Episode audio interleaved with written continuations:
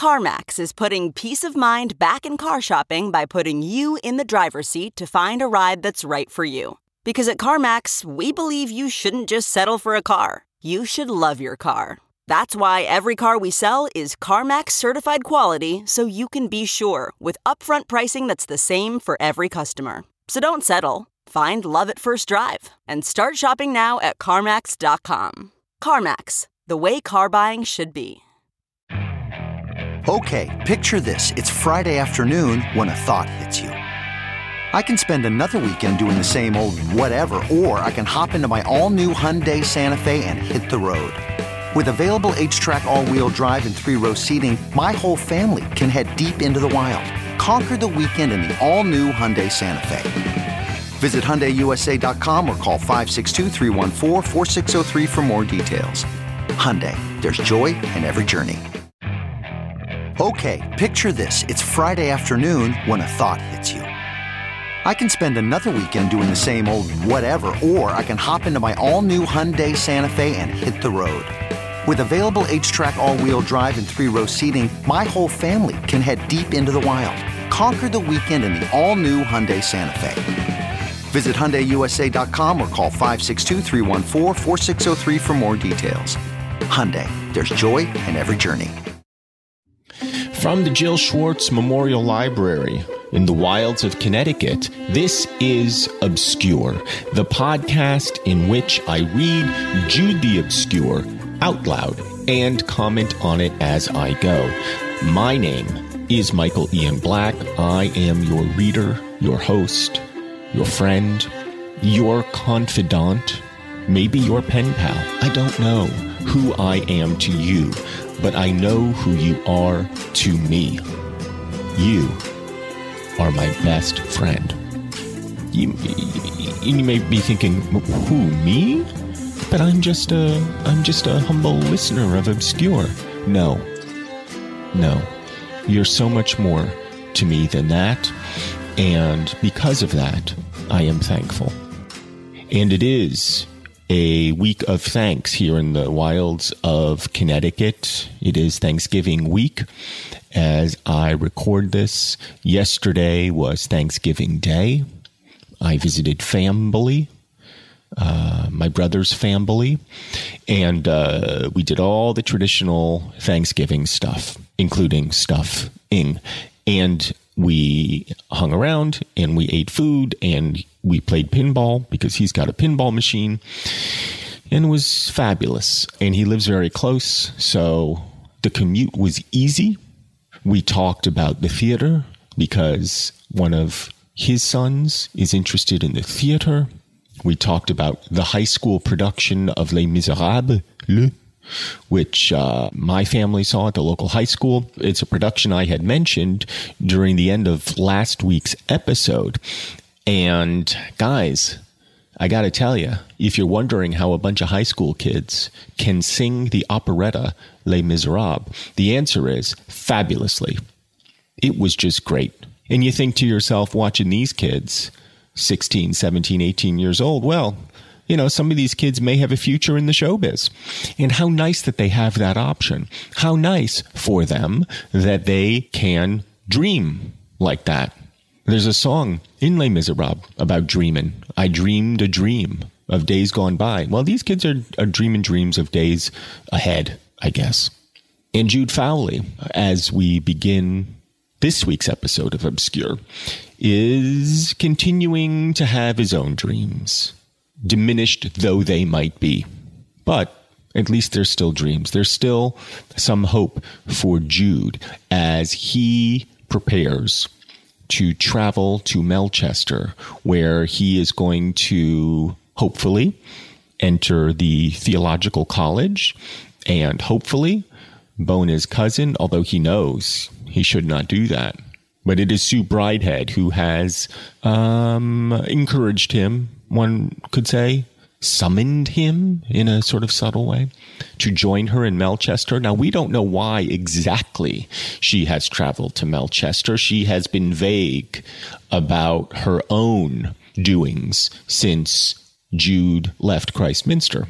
But she seems optimistic about her own future. It has caused in Jude some optimism. He's going to go there. He's going to get his degree in HVAC or something because it's like a community college. And he's going to go be a, a, candy striper of sorts at a college. And that will be enough for him, he thinks. And because it is a festive season here in the wilds of Connecticut and there in Marygreen, where he is at the present, we begin with the word Christmas.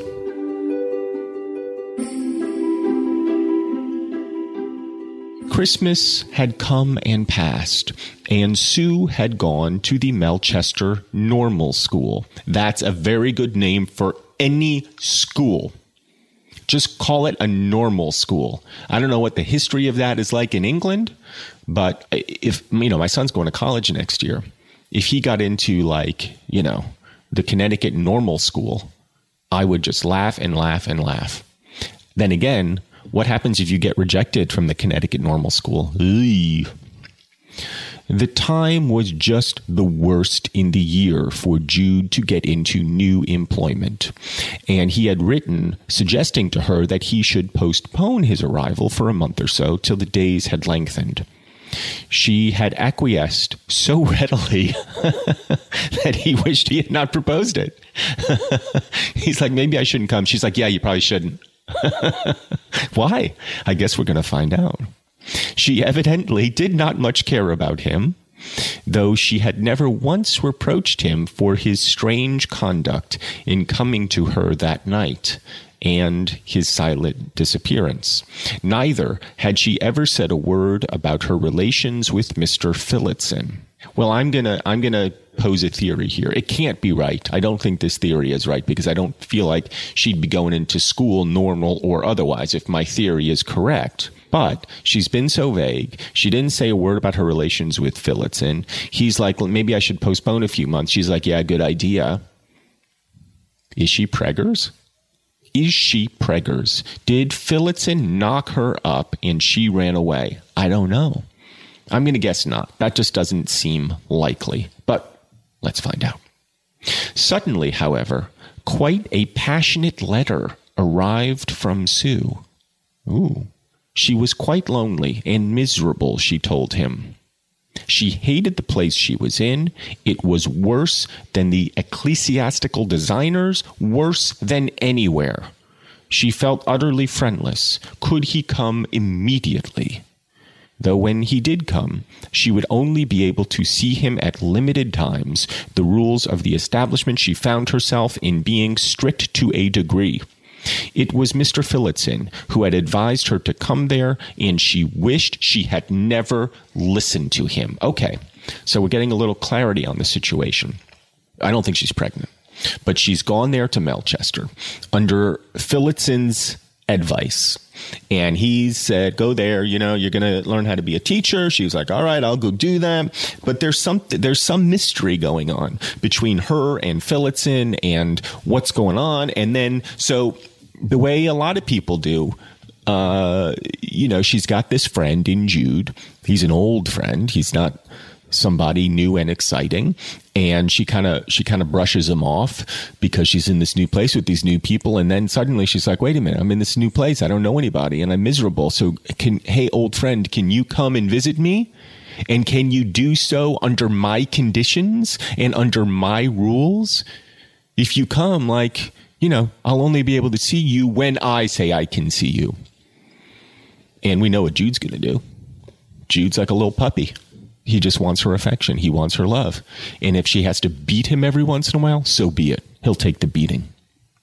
Phillotson's suit was not exactly prospering, evidently, and Jude felt unreasonably glad. Suit meaning, I guess, his courtship of her. He packed up his things and went to Melchester with a lighter heart than he had known for months.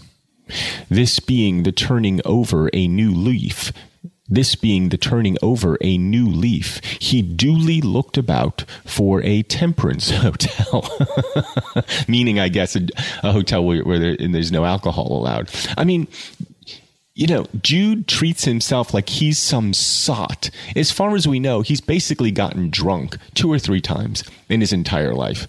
Yeah, he was hanging out at the bar and whatever, but I mean, Jude's not an alcoholic.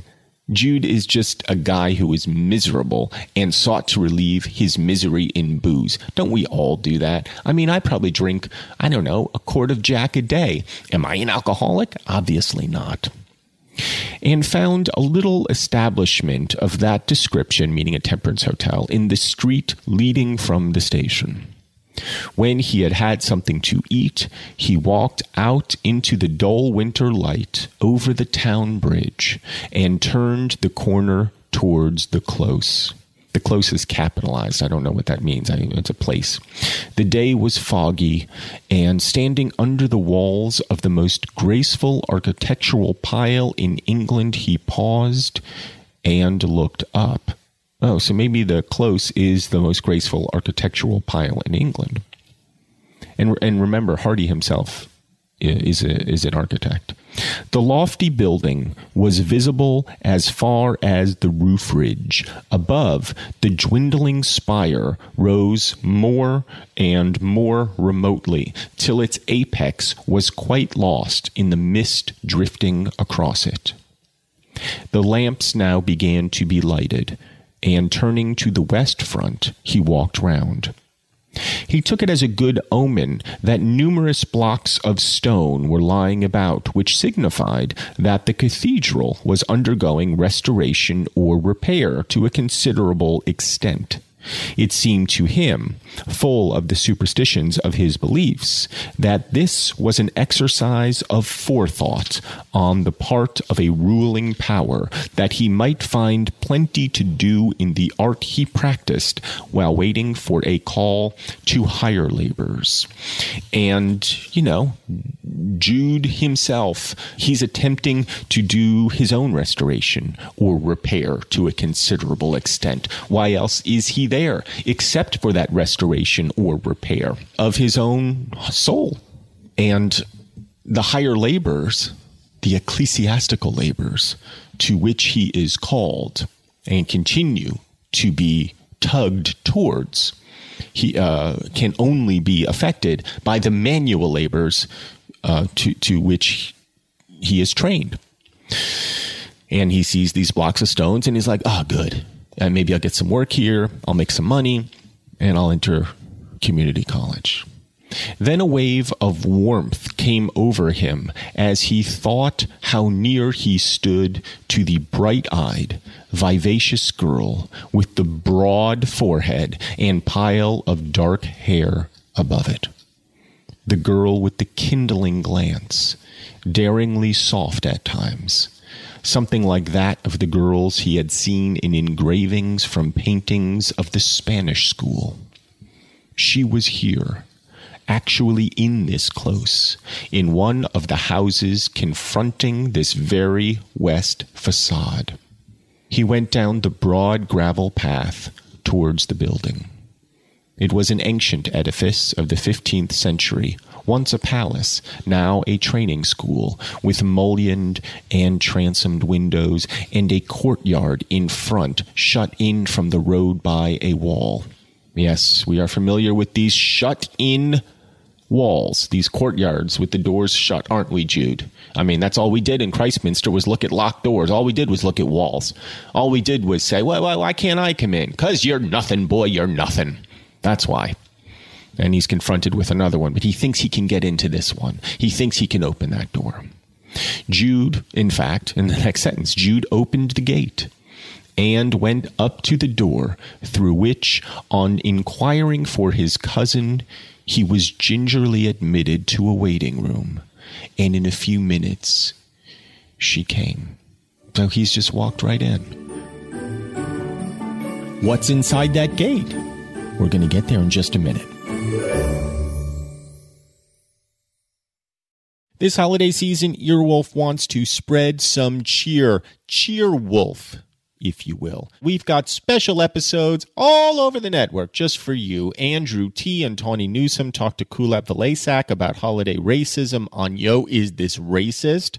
On Unspooled, take a deep dive into AFI's favorite Christmas movie, It's a Wonderful Life. Off Book has not one, not two, but trois holiday themed musicals for you to indulge in. Surprise! All the special holiday episodes of With Special Guest are out from behind the paywall as a gift to you.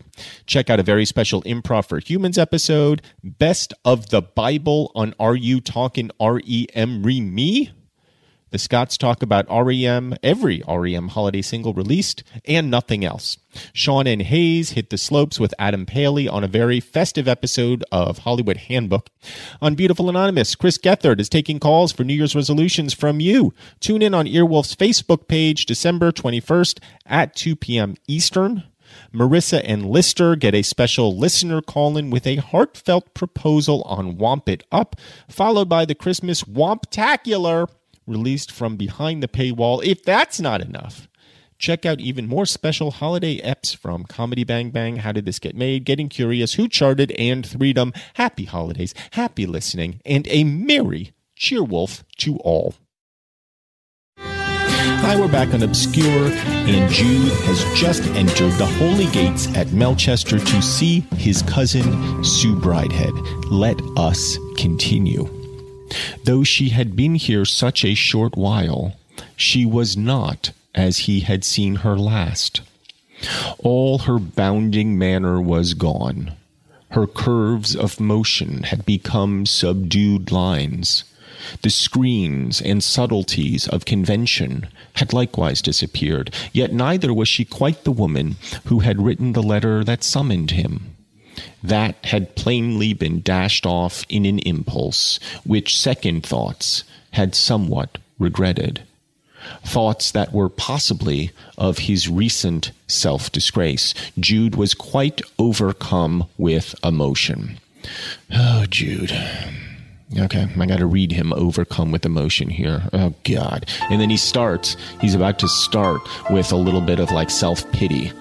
You don't think me a demoralized wretch for coming to you as I was and going so shamefully, Sue. Oh, I have tried not to. You said enough to let me know what had caused it. I hope I shall never have any doubt of your worthiness, my poor Jude, and I am glad you have come. Oh, good. All right, no problem. She wore a murrey colored gown with a little, I don't know, M U R R E Y.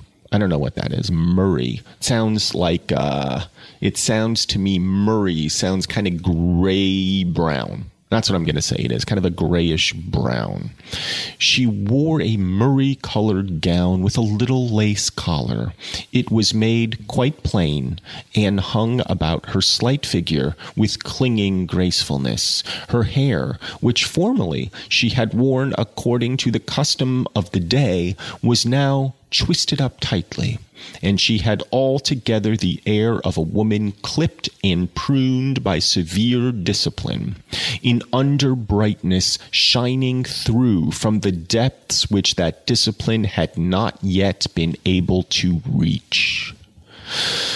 So it sounds like things have been going quite badly for Sue Bridehead. I mean, she said so in the letter, but even before that, we don't quite know the circumstances her of her arrival in Melchester, but since being there, apparently she has been molded into something that has a lot less sparkle than the thing which Jude Fawley had seen there, illuminating the letters Alleluia, Alleluia, Alleluia. The all, all of the Alleluia has seemed to dimmed. And so we are left with a new Sue Bridehead, somebody a little bit stilled. And what is going to happen between these two people? Two people who have been humbled by circumstance, now seeing each other in a slightly diffused light. Their brightness now, not quite so bright.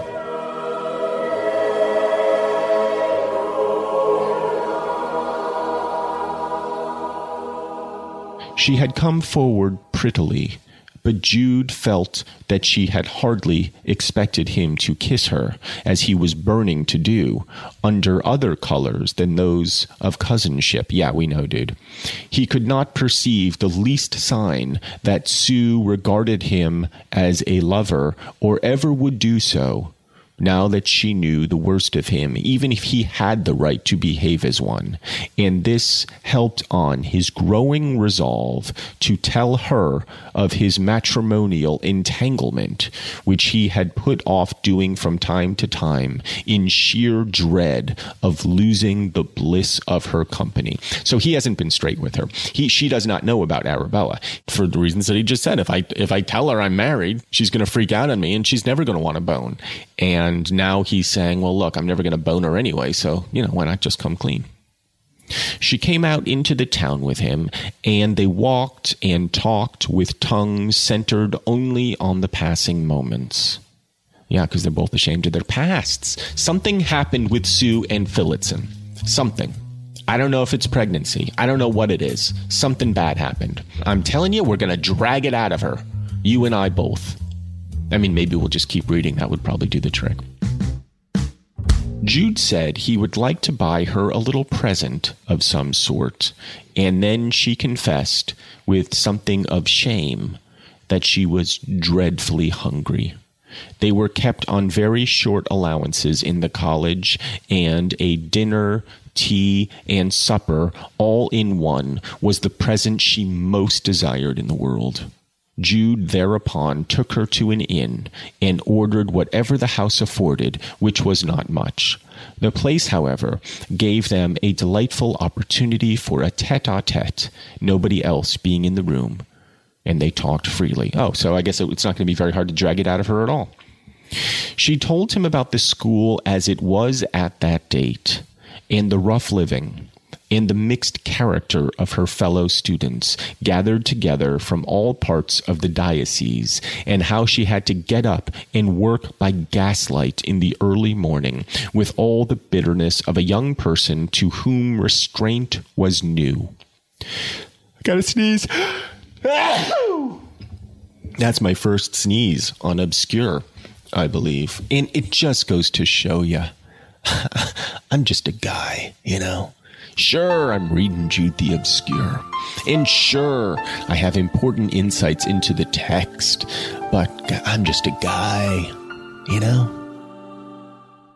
To all this, here she was just bitching about all the work she has to do. To all this, he listened. But it was not what he wanted especially to know. Her relations with Phillotson. That was what she did not tell. When they had sat and eaten, Jude impulsively placed his hand upon hers. Oops. She looked up and smiled. Oh, shit. And took his quite freely into her own little soft one, dividing his fingers and coolly examining them, as if they were the fingers of a glove she was purchasing. I mean, this is what Hardy does. A, page ago, he was like, No, nothing can ever happen. And then on this page, she's about to purchase him like a pair of gloves. She's getting all up in his shizzle. You know, you know what this is going to do to Jude. Your hands are rather rough, Jude, aren't they? She said. Yes, so would yours be if they held a mallet and chisel all day. I don't dislike it, you know. I think it's noble to see a man's hands subdued to what he works in. Well, I'm rather glad I came to this training school after all. See how independent I shall be after the two years' training. I shall pass pretty high, I expect, and Mr. Phillotson will use his influence to get me a big school. Okay, so Suddenly, her mood has changed. She has touched the roughened hands of her cousin and told him how much she likes them, told him how much she likes a man's coarse hands, a man whose hands have been roughened by his trade. And then all of the sudden, the blood returns to her face, and she is excited about her prospects for the future. She had touched the subject at last. I had a suspicion, a fear, said Jude, that he cared about you rather warmly and perhaps wanted to marry you. Now, don't be such a silly boy. He has said something about it, I expect. And if he had, what would it matter? An old man like him. Oh, come, Sue. He's not so very old. And I know what I saw him doing. Not kissing me, that I'm certain. No, but putting his arm round your waist. Ah, I remember, but I didn't know he was going to. You are wriggling out of it, Sue, and it isn't quite kind. Her ever sensitive lip began to quiver, and her eye to blink at something this reproof was deciding her to say. Okay, so we're coming to the meat of it right now. What happened with Phillotson? She has essentially acknowledged that his arm went around her. And that is scandalous enough as far as I'm concerned. The hussy. She allowed his arm around her waist. I know you'll be angry if I tell you everything, and that's why I don't want to. I mean, I'm bracing myself. I know you guys are on the edge of your seat. You're, you're, you're probably screaming, Michael, just read it, just read it. Well, guys, there's such a thing as drawing out the tension, there's such a thing as heightening the suspense. I haven't read it. I'm, ex- I'm, I'm as excited as you all. Very well, then, dear, he said soothingly. I have no real right to ask you, and I don't wish to know. So I guess that settles that. She's not going to tell him. And then she says, I shall tell you, said she with the perverseness that was part of her. Yes, we know about Sue's perverseness, don't we? It's our favorite thing about Sue that she's kind of into porn, that she's got a dark side, and she knows. See, this is what I was talking about before. She knows he is a worm wriggling on her hook. This is the argument that I had with Martha a couple episodes ago that she is fully aware of his feelings for her. And so by telling him whatever happened with Phillotson, she is torturing the worm with her perverseness. And you know, she delights in it herself. She delights in being kind of a naughty girl. And honestly, I delight in it. Who wants some chaste, stuck up, uptight girlfriend? You know, you want somebody whose own predilections bear some resemblance to yours. And I'm perverse. My her perverseness, believe me, is not a judgment, a negative judgment on my on her on my part to her. No, no, I say. I love it. This is what I have done, she sang. I have promised. I have promised that I will marry him when I come out of the training school two years hence and have got my certificate. His plan being that we shall then take a large double school in a great town, he the boys and I the girls, as married school teachers often do, and make a good income between us. Oh man. Oh man. Oh boy this is trouble. I mean, a moment ago, she denied that he wanted to marry her, and she said, No, don't be such a silly boy. And now she's saying, Well, we're not married, but we're going to get married. He's going to be heartbroken. And he says, Because he's a good guy, Oh, Sue, but of course it is right. You couldn't have done better. He glanced at her, and their eyes met, the reproach in his own belying his words. Then he drew his hand quite away from hers and turned his face in estrangement from her to the window. She regarded him passively without moving. I knew you would be angry, she said, with an air of no emotion whatever. Very well. I am wrong, I suppose. I ought not to let you have come to see me. We had better not meet again, and will only correspond at long intervals on purely business matters. I mean, this is just, I mean, she, you know what? Sue, what did, I'm getting exasperated with Sue because she's playing him a little bit like Arabella played him. She's playing off his obvious love for him. She has hooked this worm. And though she does not think anything will come of a relationship between them, she wants him to love her. She just does. She is not mature enough to have the kind of relationship that she professes to want which is that of two cousins. No, she's flirting with his hands. You know, you know how hand flirts can be. And she's warm one moment and cold the next. She says, I'm not going to tell you what happened, but I am going to tell you. And when you have the reaction that I knew you were going to have, I'm going to act all pissy about it. Come on, Sue.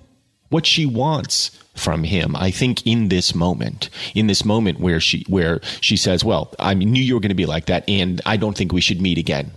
What she wants is for him to make some protestation. What she wants is for him to confess his love, even though she knows it will not be returned.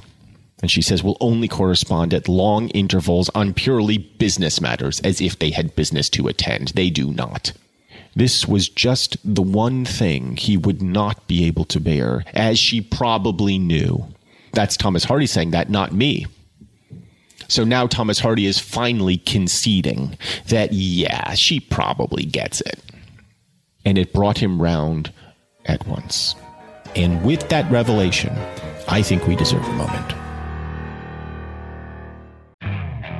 Okay, picture this. It's Friday afternoon when a thought hits you. I can spend another weekend doing the same old whatever, or I can hop into my all new Hyundai Santa Fe and hit the road.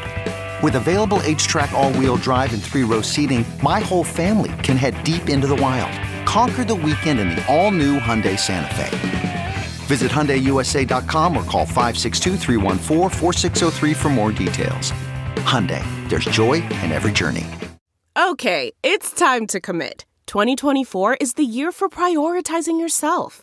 Begin your new smile journey with Byte, and you could start seeing results in just two to three weeks.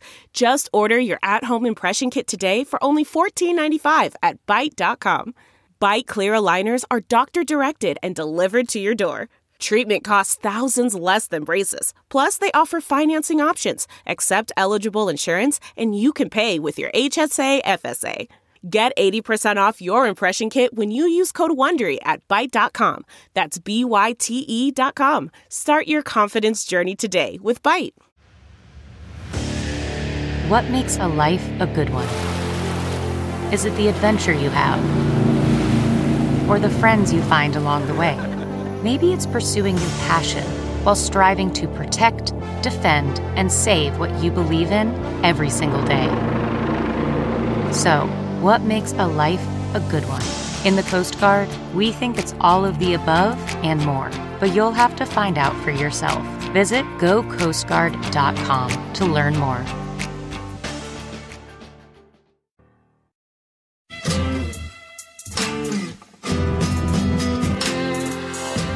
Welcome back to Obscure. I'm Michael Ian Black, and Sue has just told Jude that she's engaged to Mr. Phillotson. No big whoop, right? Okay, I'm going to go on. Oh, yes, we will, he said quickly. Your being engaged can make no difference to me whatever. I have a perfect right to see you when I want to, and I shall. well, I mean, you know, you don't really have a right to see her when you want. That's not quite, that's not quite the way it works between two people. Uh, but, uh, but we understand your sentiment, Jude, and we appreciate you putting on a brave face and good. And so she says, then, then don't let us talk of it anymore. It is quite spoiling our evening together. What does it matter about what one is going to do two years hence? So, oh, Sue, you're driving me crazy. She's leaving the door open. She's saying, well, who knows? Maybe I'll marry him. Maybe I won't. You know, maybe I'll just keep torturing you. She shouldn't be doing this. He doesn't have the constitution to handle this. All right, I'm going to keep reading a little bit more, but I really should end. She was something of a riddle to him, and he let the subject drift away.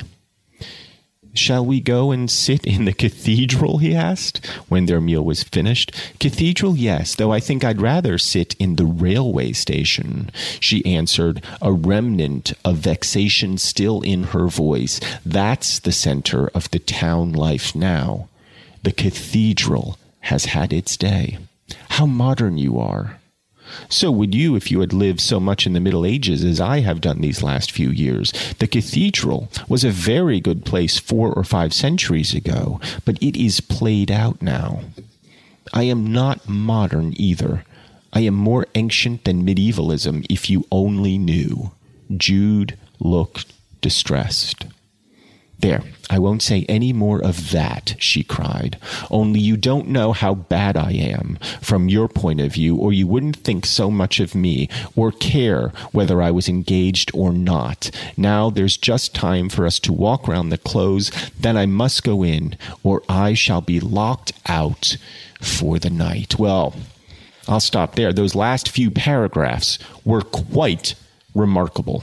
They have told us some things about Sue, about the culture, about her head, and whether it's quite screwed on right. She's saying the cathedral has had its day. This holy life is now passe. And now we turn to the modern life, the train station, the things of this new frontier, this new industrial revolution, which has been running like a train through this entire book. The death of an old way of life to be replaced by something new, something modern, something a little bit scary, a lot scary, I think. Because all the old ways have fallen away, but Sue is saying, my ways are even older than those. And you remember she went and she bought pagan statuary. She dipped into some past that precedes even her own religion, even her own ancient rites. She's looking backwards, further and further back. She's looking, I think, to a kind of, I'm going to say it, guys, hedonism. She wants something more sensual than that which this Victorian age provides. And if he knew, she's saying, if he only knew how bad she was for rejecting not this modern age, or maybe not only this modern age. I'm not modern, she says. I'm not even medieval. I'm something that goes much further back. I'm a druid. I'm a pagan. I'm some fairy flittering about in Middle Earth. She's saying I don't belong in this time or in the in the recent past. I belong someplace else. In some pantheistic Amazonian realm where women are free to be themselves and to give voice to their own truest desires but I'm trapped here, here in England, here in Wessex, here in Melchester with you. And I suspect that you, Jude, you have the same spark within you. But I am afraid to confess the fullness of my own desires because you, the one person who I think would understand and perhaps the object of those desires, would see me in my fullness, in my in my naked desires and reject me. I mean, this is some heady stuff that Sue has just confessed in just a couple paragraphs. Maybe my favorite favorite paragraphs of the book so far. Who knows what's going to happen 2 years hence, she says. She's giving herself a 2-year window here. She's got 2 years to figure her shit out.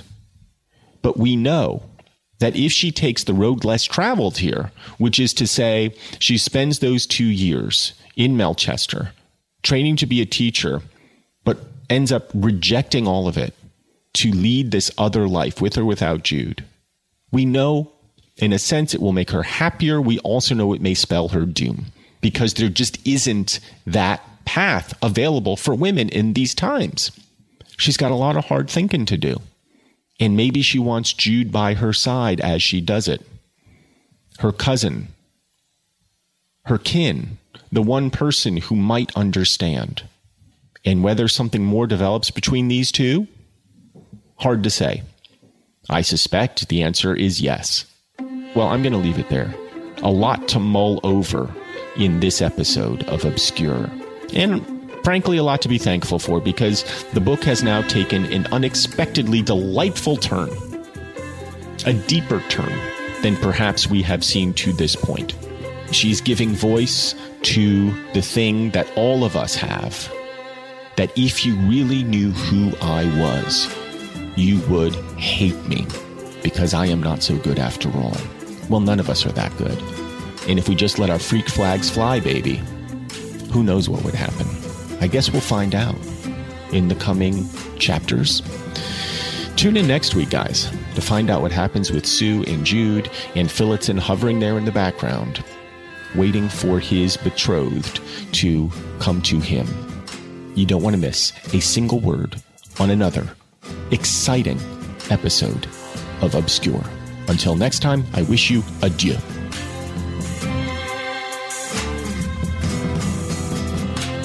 Obscure is brought to you by Earwolf. For more information on Obscure, visit our show page at earwolf.com and be sure to subscribe to Obscure in your favorite podcast app like Stitcher or Apple Podcasts so you don't miss an episode. I was going to say a thrilling episode, but I'm I'm humble.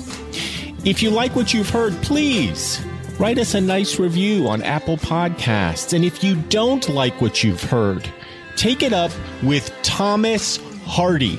Obscure is produced by Jennifer Brennan, Mary Shimkin, and Robin Lynn, who also mixed and edited today's show with music composed by Craig Wedren. Special thanks to everyone at Earwolf, especially Chris Bannon, Colin Anderson, and the Earwolf engineer team of Brett Morris, Sam Kiefer, and Ryan Connor. If you would like information about sponsoring our show, email hello at midroll.com from the wilds of Connecticut. I'm Michael Ian Black. Dale, y'all! This is Tony Rodriguez. This is Carlos Santos. This is Raiza Licea. and this is Oscar Montoya. When our powers combine, we are Spanish Aquí presents. We have a brand new podcast here on Earwolf bringing you the best of the best of lo mejor of the Latinx comedy. Join us every Tuesday as we chat about what's going on in our lives, Latinx culture, and ¿qué lo que? Lo que nos está picando. Lo que te pica! Don't worry, we'll tell you what that means if you listen. We'll also be joined by a new guest every single week. We'll get to know a little bit more about their lives. Every single week. Uh-huh. And then we'll make them sit back and watch us improvise their lives right back to them. Improvisation.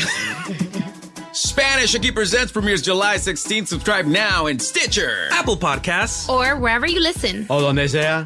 Spanish Aquí presents.